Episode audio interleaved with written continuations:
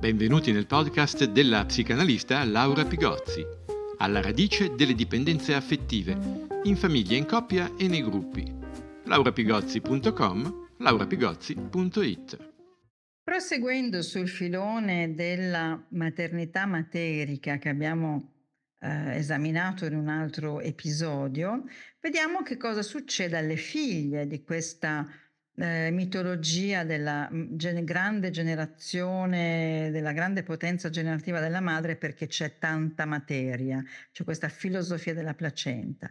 Allora, la figlia come la madre, perché ugualmente capace di generare nello stesso modo, è anche questo un, mh, mm, come dire, una fantasia, non è un mito, perché un mito è una cosa seria, è una fantasia da eh, sfatare, così come il rispecchiamento madre-figlia. Um, allora, la figlia è veramente, è vero, è, da, è vero quello che si dice, cioè che la figlia si sente ingaggiata dal fatto di avere un corpo che è in potenza generativa come quello della madre a essere generante. Non sappiamo perché ci sono molte ragazze oggi che scelgono altre strade. Anzi, a giudicare dal tasso di natalità, direi che moltissime giovani decidono di non figliare. Mi chiedo anzi se non sia proprio la strapotenza materna che a molte figlie fa proprio fare questa scelta di non figliare. È una questione da mettere sul tavolo perché storicamente la minor filiazione dell'epoca corrisponde proprio all'epoca del plus materno delle madri. Ci sono donne che scelgono di non essere madri, che non hanno desiderio, o, o meglio, che hanno desiderio di non figliare, oppure che vogliono figliare ma non necessariamente sul piano biologico.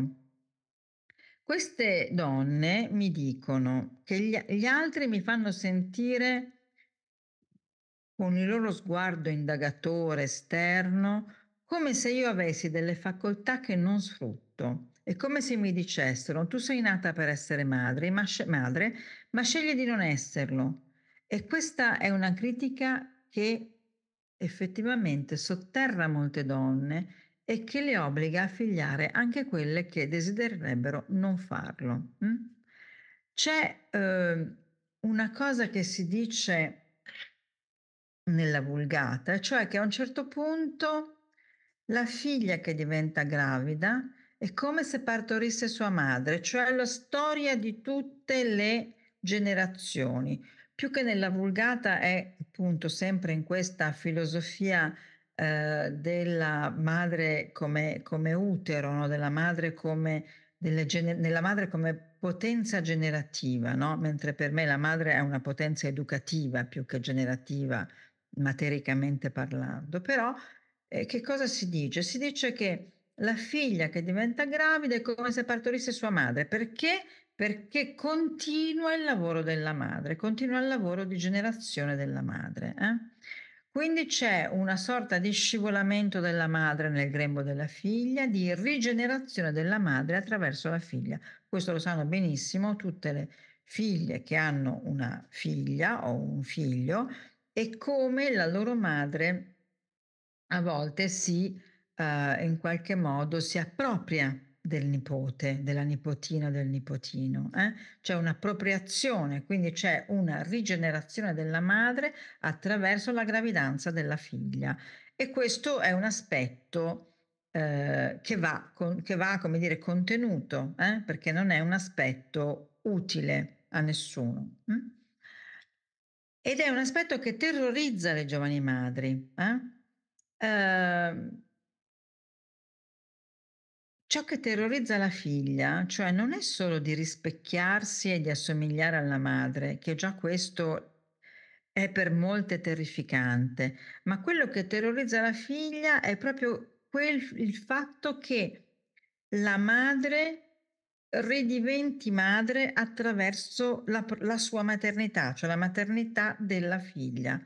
Questo rappresenta un terrore primigenio perché una figlia che a un certo punto diventa madre pensa di liberarsi dalla potenza materna, ma si rende conto che invece nella testa di alcune madri, di alcune madri che stanno diventando nonne, diventano ancora più madri e quindi esercitano una, eh, un essere nonna molto, molto, molto invasivo.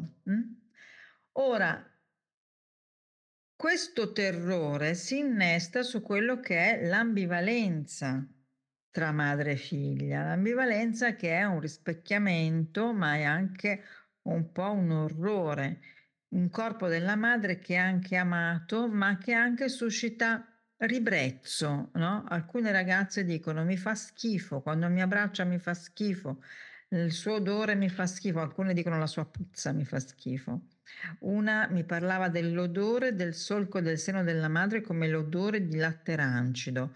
Quindi è chiaro che qui sono anche fantasie, sono anche immaginari, però queste fantasie ci dicono che questo corpo materico della madre è troppo per i figli e che questo corpo materico della madre deve avere un limite.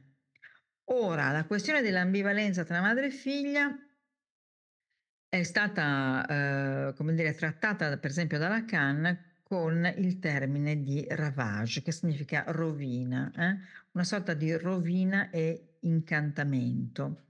E, ed è quella rovina e quell'incantamento che ritroviamo in ogni amore tossico. Quindi in ogni amore tossico c'è quell'incantamento e rovina che era tipico del rapporto ambivalente con la propria madre. Ora, questo ravage, questo incantamento rovina, è un passaggio che spesso, eh, che spesso accade ed è importante che accada perché è importante soprattutto quando non c'è stata una separazione precedente con la madre o dalla madre. E allora in quel momento viene fatto in maniera drastica, tremenda e a volte si manifesta come una rottura per sempre. E quindi possiamo dire che il buon rapporto madre-figlia dal punto di vista psicanalitico è sempre quello in cui la figlia si è separata dalla madre. E la madre non ha fatto opposizione a questa separazione, ma ha appoggiato questa separazione. Ovviamente parliamo della madre saggia, no? Allora, se c'è una madre saggia che imposta una separazione, che aiuta la figlia a separarsi e che la rende autonoma, allora ci può essere un ritorno della figlia alla madre, una figlia che chiede alla madre cose simboliche, una ricetta, la medicina per il bambino, come faceva lei quando i figli piangevano. Ecco, cioè, quindi questo ci può essere se c'è stata una sana separazione. Altrimenti abbiamo due casi se non c'è stata separazione.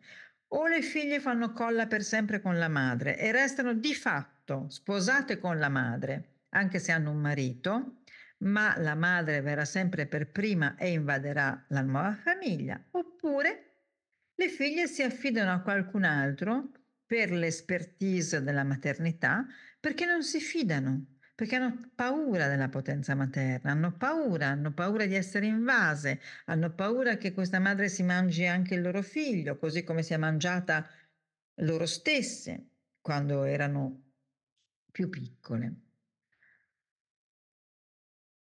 Allora l'identificazione alla madre attraverso una generazione di un figlio è possibile farla in maniera simbolica Simbolica non vuol dire mitica, primitiva, vuol dire in maniera evolutiva.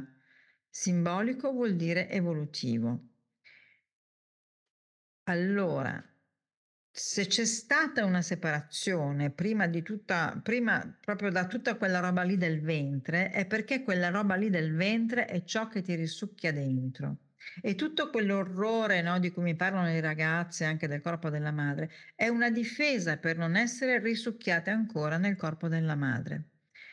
Io vedo ragazze che non riescono a staccarsi dalla madre perché sono tutte lì, dentro questa questione del ventre, e si sentono impotenti, ingabbiate, tuttavia non sanno fare nulla per liberarsi, perché non possono fare nulla da sole. Ho, per, ho ragazze che mi portano sogni popolati da ragni, le aracnofobie delle ragazze non si contano. E cos'è questo grosso ragno? Che cos'è un ragno? Un ragno è un animale che è tutto ventre e che poi ha quelle zampette che ti prendono e che ti mangiano come un insetto. Queste sono le fantasie. C'è una scultrice, la bourgeois, che fa queste grandi, questi, questi grandi ragni nelle piazze europee. Sono ragni enormi dove passi anche sotto. Sono grandissime sculture. Lei, la bourgeois, la scultrice, dice che questo grande ragno è la madre, è la simbologia della madre. È Aracne, che è tutta ventre, è quell'impero del ventre di cui abbiamo parlato mm, in un altro episodio. Un altro capitolo di questo impero del ventre, questo impero della materia, è questo, questa nuova moda per cui abbiamo orecchi, anelli, oh, scusa, orecchini e anelli fatti di latte materno.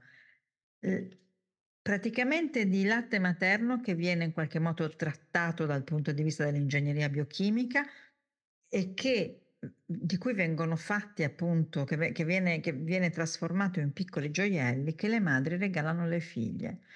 Ora, io sapevo benissimo che si stava creando un feticismo, non più solo intorno al bambino, ma proprio intorno alla maternità. Quindi non c'è solo il bambino feticcio, ma c'è anche la madre feticcio oggi. Dunque non mi stupisce di vedere questi gioiellini fatti di latte materno. Eh, però effettivamente ci sono gioielli fatti non solo da latte materno, ma anche da cordone ombelicale, un mercato che diventerà fiorentissimo, anzi lo è già. Eh, tra l'altro una donna mi racconta a proposito di orecchini fatti con il latte materno, con gli anelli, eh, che ci sono donne che mettono in forno la loro placenta, ci fanno dei biscotti anche col latte materno lo fanno. E mi diceva se, qui siamo sempre in quella filosofia della madre materica, no? Lo capite, quella dell'altro podcast, no? E mi diceva questa persona, una mia amica, è diventata mamma tardivamente e io pensavo che lei fosse una persona molto equilibrata, ma mi ha raccontato che dopo essersi mangiata parte della placenta delle sue figlie, la parte rimanente l'ha piantata nelle piante della sala e questa cosa accade nel centro di una grande città europea, non italiana ma europea, e una città del sud, del sud Europa, in, in un paese, la Spagna, che è tutta così, che è tutta in questa ideologia eh, mitologica. E un'altra mi racconta, per un po' l'ho frullata, parlo sempre della placenta, eh, parlo sempre di quella filosofia della, eh, della placenta e della mucosa di cui ho parlato prima, per un po' la placenta l'ho frullata, ne ho fatto dei cubetti, tipo tè, tipo bubble tea. L'ho mangiata e poi anche, anche questa l'ha piantata in sala, nella, nella pianta in sala. Quindi la rivincita della carne, eh? la rivincita della carne, un lutto impossibile da fare. Che cos'è questa rivincita della carne? Quando non si riesce a dire di no alla carne, non si riesce a fare il lutto di un bambino che era dentro di te e poi è fuori di te e quindi lo devi lasciare andare perché è uscito da te. Ma il non lasciarlo andare è proprio tenersi questi feticci della gravidanza. Ora, so che lo avrete già visto, ma andate a vedere il film della Cortellesi, c'è ancora domani. È un film che ha più letture. La prima più superficiale è quella contro il patriarcato antico e moderno, e quella è la lettura che si vede. Però c'è una lettura più profonda che riguarda la madre e la figlia. Faccio una premessa perché riguarda la madre e la figlia. Allora, innanzitutto questo film è un bellissimo richiamo alle donne e alla loro storia comune, quindi è necessario ricordare chi siamo e che prima di essere funzioni familiari siamo soggetti sociali. Senza un'identificazione collettiva naufraghiamo nella famiglia. Eh? Questa è la mia lettura di questo film. E eh, apro un'altra parentesi, c'è questa soluzione magistralmente inventiva del balletto nelle scene di violenza domestica che racconta che una vittima balla alla fine lo stesso ballo del carnefice, cioè ha una sua inconscia complicità, proprio quella che la figlia contesta aspramente alla madre. E quindi dove si riconciliano la madre e la figlia?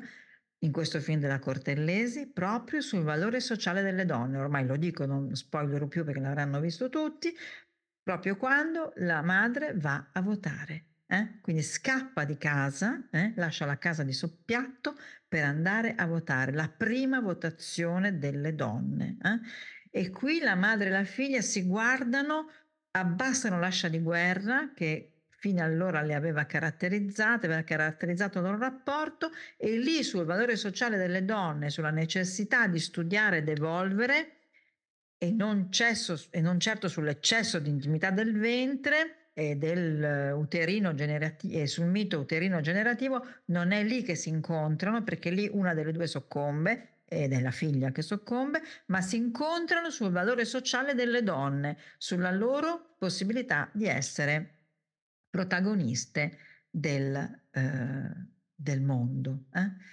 Allora, eh, nel feticcio della maternità, eh, quindi tutto quello di cui abbiamo parlato, io creo invece un, balbi- un, bambino che è espulso dalla scena, perché la scena è tutta del mio grande ventre di ragno, eh? e tutto quello, le mie grandi labbra, il mio grande canale vaginale, la mia salvifica e tribale placenta. placenta. Stiamo combattendo il bambino feticcio, ma adesso siamo di fronte a una cosa ancora più arcaica, cioè dobbiamo opporci alla madre feticcio. Grazie. Avete ascoltato il podcast Alla radice delle dipendenze affettive, in famiglia, in coppia e nei gruppi. laurapigozzi.com, laurapigozzi.it